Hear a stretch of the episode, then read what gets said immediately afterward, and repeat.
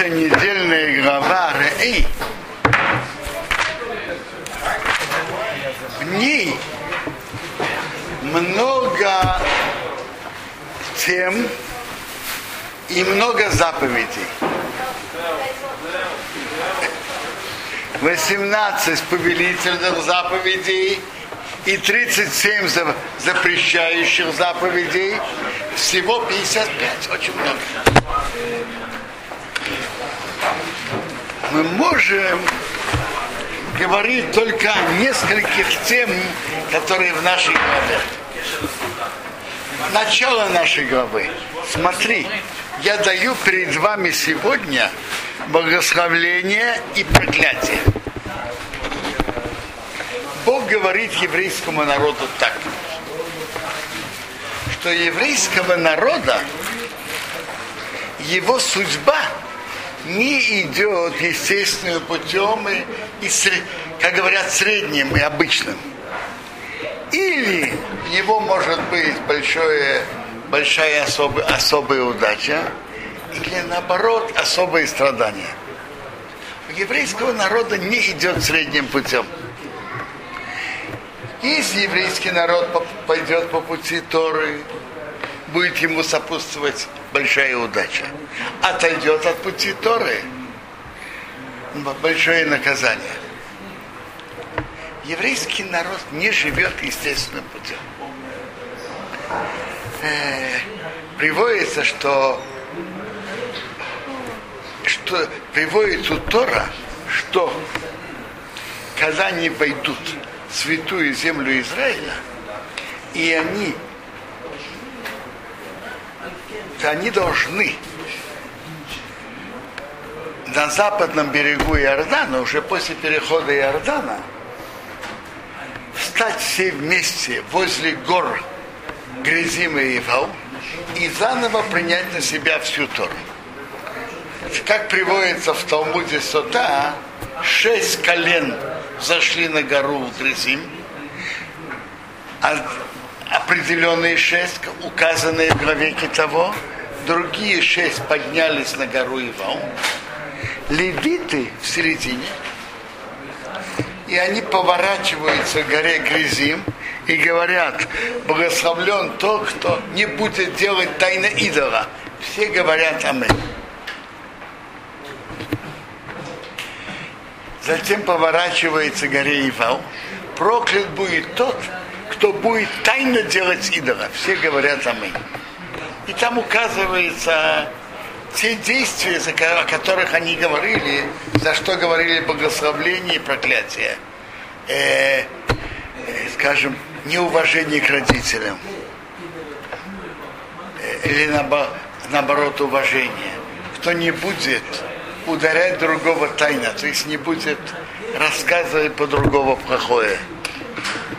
Поворачиваясь к горе Грязим, говорили благословление. И все отвечали Аминь. Поворачиваясь к горе Ивау, говорили проклятие.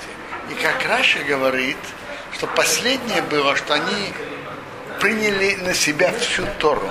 Благословлен, кто примет на себя всю Тору соблюдать и все повернулись к горе Грязим, и все говорили Аминь. Проклят тот, кто не примет на себя слова, слова Тора соблюдать, повернулись к горе Ивау, все сказали Аминь. Теперь, это было добавочное принятие на себя всей Торы. Вопрос, почему Бог выбрал именно эти горы? И что в них особенного? мне довелось быть у этих гор лет э, больше 20 лет назад. Я не помню уже, может быть, меньше. То есть то так называемого мирного процесса. Тогда можно было туда спокойно ехать. Сейчас, вы знаете уже, сейчас же мир. Как, не, не, не поедешь. Нет, я ездил в последнее время несколько раз. Да? Там поселенцы живут, мы к ним. Каким путем? Э, сейчас скажу. Это Итамар. Итамар. Да. там живут э, поселенцы, там, я просто знаю его как Саша. Они живут напротив Гризим. И мы после этого на Шиши Шаббат мы едем, и когда Хамиши Шиши, и вот на Хамиши мы ездили на Гризим, там шамраниты Да, ну хорошо. Но на это надо быть особо, особым э, храбрым поселенцем или как поехать. Да? Но не, не это наша тема. Э, Да. Так э, когда я там был, я обратил внимание, что гора Кризим полностью зеленая, покрыта растительностью, а гора Ивал голая скала. Особенно бросается в глаза этот контраст тем, кто стоит между двумя горами. Стороны повернуты одни к другому, гора Гризим зеленая, покрыта травой, деревьями, а гора Ивал голая. Тогда я говорю мое предположение, что может быть, по- и по-видимому, поэтому Бог выбрал эти горы. Это же было место, в котором евреи должны были принять на себя всю Тору на будущее поколение. И чем глубже они приняли, тем сильнее в них вошло. Говорят, лучше один раз увидеть, чем сто раз услышать. Когда они поворачиваются к горе Криза, они видят, как и говорят, благословен, кто сделает то-то и то-то. Они видят наглядно, как выглядит благословление. Когда поворачивается горе Ивал и говорят, проклят, кто сделает то-то и то-то. Они видят наглядно, как выглядит проклятие. Но я думаю, и это тоже говорит о том, что еврейского народа нет среднего пути. Это или идут по пути Торы, то Бог посылает им удачу. А если отходит, то неприятности. Еврейского народа его история не живет естественным руслом.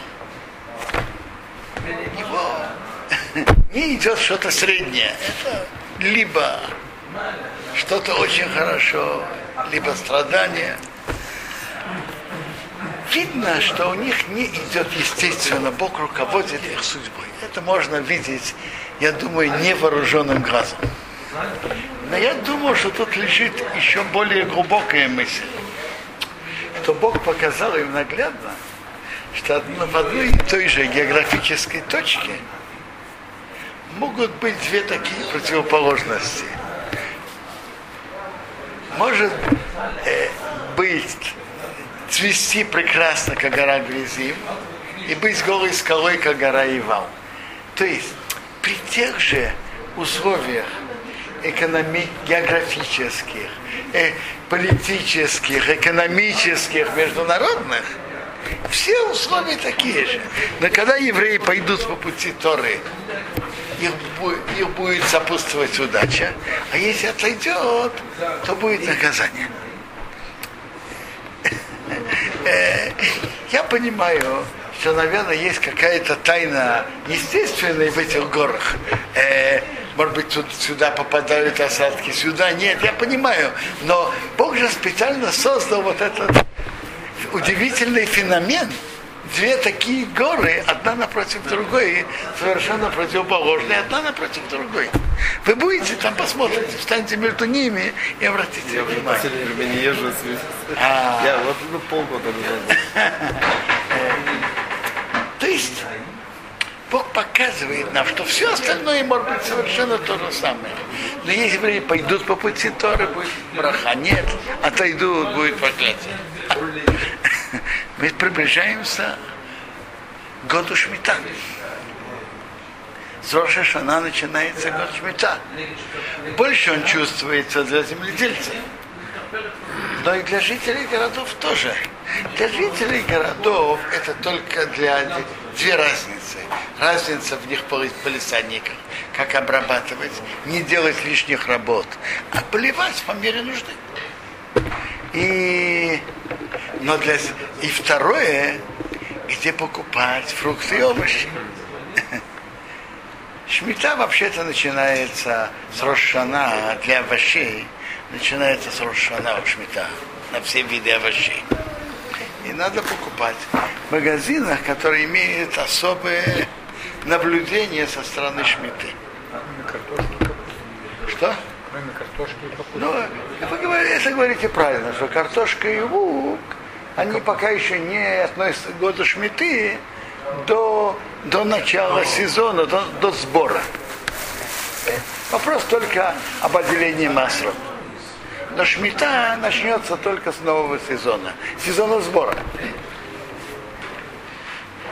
А для земледельцев это не, очень непростое испытание. Но слава Богу, с каждой шмитой прибавляются новые и новые земледельцы, которые принимают на себя соблюдение этой нелегкой заповеди. Торе написано особое благословление тем, кто соблюдает шмиту. И многие земледельцы, которые стали соблюдать шмиту, которые соблюдают, рассказывают об особом благословении, которое они видят от Бога. Особые брахи. Иногда это бывает, что много э, больше плодов выросло в шестой год. Иногда, что эти плоды продались в несколько раз дороже, чем они каждый год продавали, прибыль больше. Иногда бывает экономия с другой стороны. Совершенно разных сторон они говорят, что они видят помощь Бога, экономическую соблюдение года Шмиты.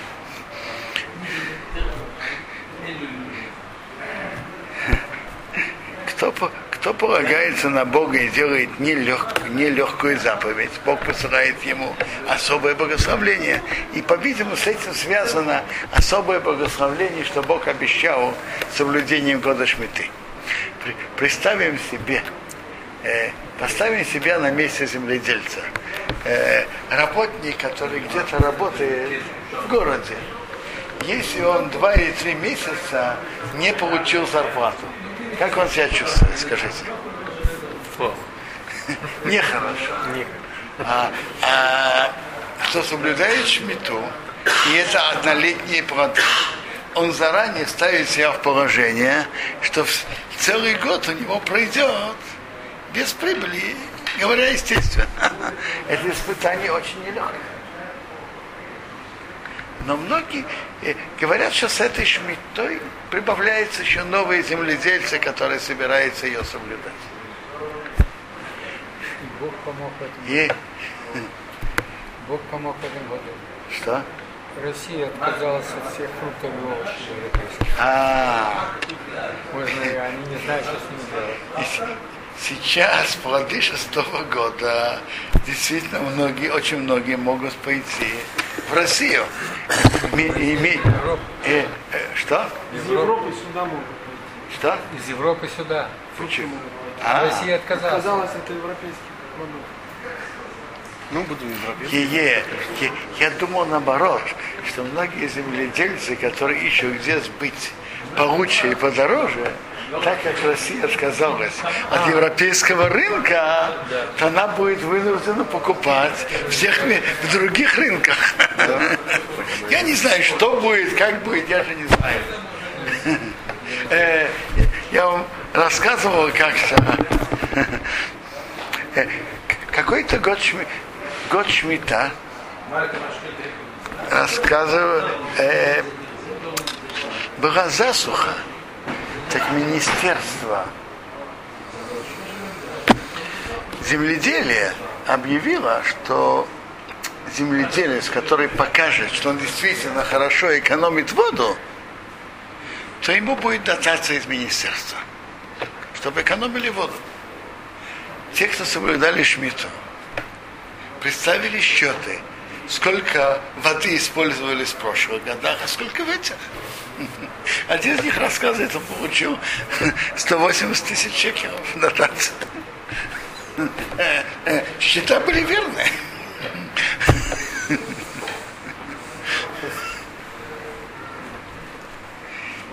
Кто из-за мецвы идет на риск, тому, тому помогает. Нашей, в нашей главе есть несколько интересных заповедей. Одной из интересных заповедей идут три главы одна за другой. Бог привел евреев сюда, чтобы все шли по пути Торы. Так идут три главы, которые говорят о тех, которые отходят от Тора. Значит, первая, первая глава говорит про уже про пророка, который объявляет, что оказывает какое-то знамение и говорит, чтобы пошли служить ему. Так Тора говорит, чтобы э, этого уже пророка ему полагается смертная казнь. Вторая главка говорит, что если тебя будет уговаривать, брат по маме, э, товарищ, жена, отец, близкий друг будет уговаривать, иди служи идолам, не иди за ним, но приведи его в еврейский суд, чтобы его за это наказали. За уговаривание другого служить идолам полагается смертная казнь. Что? Что? Ну, Павлик Морозов тоже. Нет. Вы спрашиваете, как по Торе. Я вам скажу. Родственник по Торе действительно свидетельствовать не может. Но если при этом будут присутствовать другие, которые могут свидетельствовать, то те могут быть свидетелями, и тогда ему присутствует смертная казнь. Это вы правы. Родственник не может свидетельствовать. Э, Талмуд говорит об этом так. А как будет, если он приходит к одному человеку, и не родственнику, один человек же не свидетель. Он может ему сказать, послушай, у меня есть еще друзья, которые хотели бы слушать, слушать та, такие интересные лекции. Так если он, он говорит перед двумя, те при, приходят и свидетельствуют о нем. А если он хитрый, он говорит, нет, нет, я хочу говорить только тебе, не кому-то другому. Так Талмуд говорит, он может поставить где-то людей сбоку, которые может, могут видеть и слышать, а он его видит и слышать не будет. Третья глава, это вторая глава. Кто уговаривает другого служить идолам, и за это полагается смертная казнь забрасыванием камня. Третья глава это про город, который по большинство города служили идолам. Пришли люди, вышли люди из самого города и уговорили жителей города служить идолам. И есть свидетели на большинство жителей города, что они служили идолам. Так те, кто служили идолам, им, то им присуждают смертную казнь. Но когда это целый город, то делают еще действия. Собирают все имущество, те, кто служил и кто не служил, собирают на площадь. Все это сжигают, нельзя от этого иметь удовольствие. Даже имущество тех, кто не служил. Смертную казнь дают только тем, кто служил, на которых есть два свидетеля. А город такой, затем нельзя строить заново. Вот тут интересный вопрос. Какое имеет отношение эти три маленькие главки? Я видел когда-то интересный комментарий, что отход евреев, то, что они идут отход от Торы, что идут за идолами, может быть разными путями. Есть один, один человек как личность, который имеет особое влияние. В то время Тора говорит по уже пророку, который показывает чудо. В наше время это какой-то человек, который имеет влияние, известный э, философ, журналист, политический деятель. Человек, который влияет на, на народные массы. Уже пророк. Уговаривает евреев отойти от Тора. Это один путь. Одна возможность. Одна опасность. Одна опасность. людей, которые имеют большое влияние на, на широкие массы. Тогда э, в кавычках я его называю, называю уже пророком. Второе влияние близких родственников. Брат, отец, жена, близкий друг и так далее. Вторая опасность. Ты, который говорит, не иди за ним. Третья опасность. Ты что, не видишь, что все так себя ведут? Так вся улица себя ведет. Ты что, ненормальный? Ты не знаешь, не видишь, как все ведут? Это что весь город, большинство пошел за идолами. Так кто говорит тут о трех опасностях. Или э, опасности едини, не, единицы, которые имеют большое влияние на, на широкие массы. Или влияние близких родственников и друзей, служить идолам. А третье влияние всего э, общественного мнения большинства города. Так Тора говорит обо всем, как надо себя вести, и не идти не за уже пророком, не за близкими родственниками, не, не, не за большинством города, а наоборот, те, кто служит идолам, наказать. Говоря об этом, я хотел бы упомянуть еще интересную вещь что тут в Торе написано, что даже если этот уже пророк, о, который говорит служить идолам, показал тебе какое-то знамение, он сказал, что там, я не знаю, будет дождь или будет ураган или так. Не иди Тора тут говорит там важную принципиальную вещь. Не идти за людьми, которые показывают якобы чудеса. По Торе, если он что важное идет, говорит он по Торе или нет. Это одно из больших опасностей. Я, я читал много о разных же мессий, которые было в годы Средневековья и и до этого. Некоторые из них якобы показывали чудеса. Я не знаю, они были действительно, это было обман зрения, я не знаю, что там было. Но идти за, за этим это большая духовная опасность.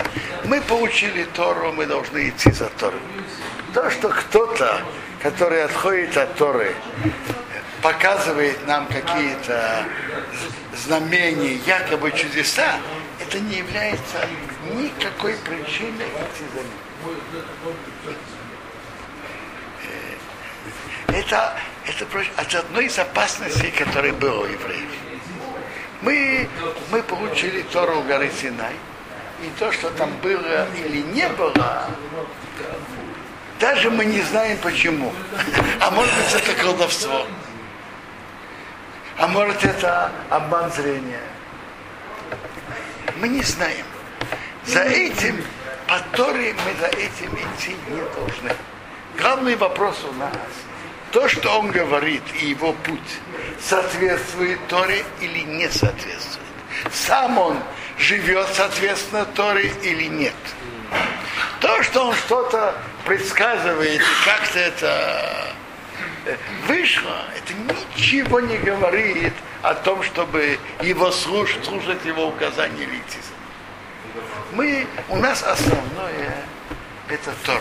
А то, что знамения, чудеса, это не, не причина показывать.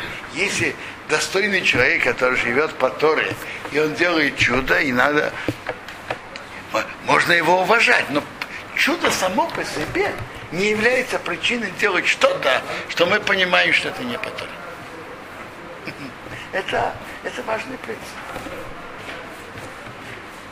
Должны знать прежде всего, что по Торе, что нет э, такие безопасности некоторых же мессии, они показывают что-то, что как будто бы они, они что-то делают. Действительно было не так, но были, были люди, которые, которые пошли за ними.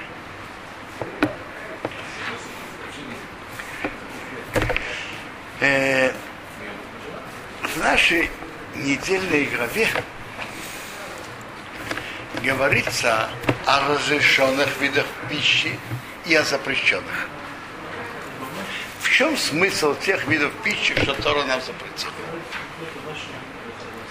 Комментаторы говорят нам, что запрещенные виды пищи несут в себе качества, э, духовные качества, которые могут вредить духовной жизни.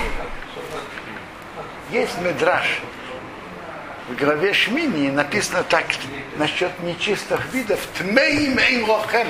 Они нечисты для вас. Что такое нечисто для вас? А для, а для неевреев? Для неевреев они не портят. Почему? И Медраж говорит на это красивое сравнение. Как врач пришел навещать двух больных, одному он сказал то-то, что ты ел, то-то ты не ел. В сыром месте, чтобы ты не, не находился и так далее. Много указаний. А второму он говорит, можешь есть, что ты хочешь, лежать, где ты хочешь и так далее. Тот, кто сопровождал врача, спросил его, почему такая несправедливость?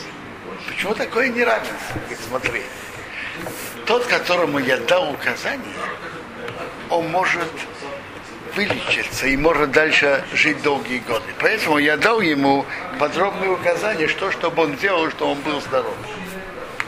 А второй больной безнадежный. Ему уже ничего не поможет. Зачем мучить бедного человека? Зачем его мучить? И мы же знаем, что есть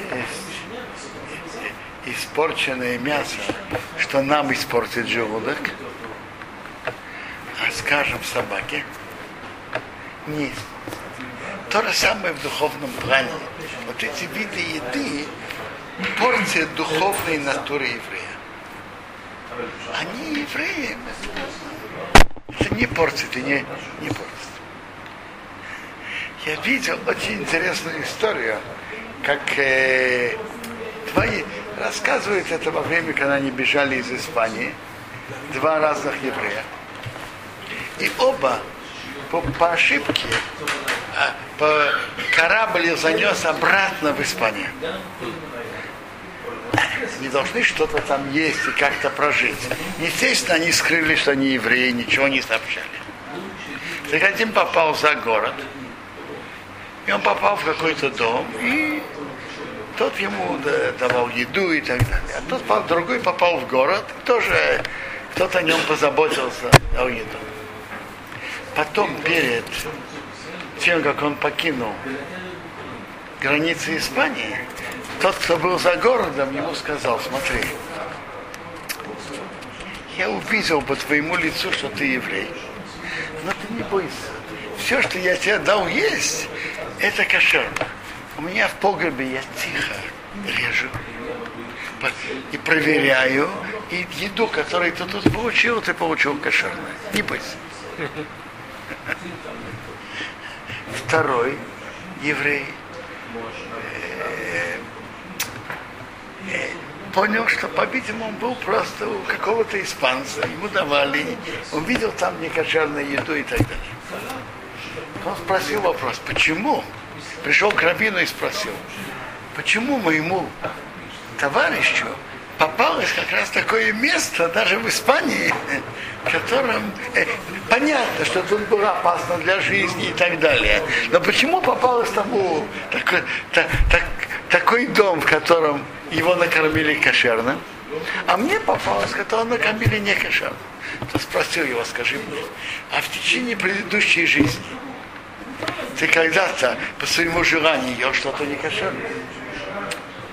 вспомнил один раз, что-то было, я был в лесу, и что-то очень захотелось, и что-то ел не, не кошер. Сомнительное в кошер. Кошер. И смотри, Бог ведет человека по пути, что он идет. Твоему товарищу он никогда остерегался всегда от некошерного. Ты Бог его хранил и тут тоже. Ты как-то ты захотел и ел не кошерное, так тебя Бог меньше хранил. По пути, что человек идет, Бог ведет его. И остерегаться в еде, Варахаим пишет, в случае, когда человек есть сомнение, это кошерно или нет, это он должен думать, а что было бы, если, если у него было бы сомнение, есть яд в этой еде или нет. Что бы он тогда делал? Как бы он тогда поступал? Остерегаться в кошерном помогает духовной жизни еврея. То, что входит в человека, влияет на него очень сильно.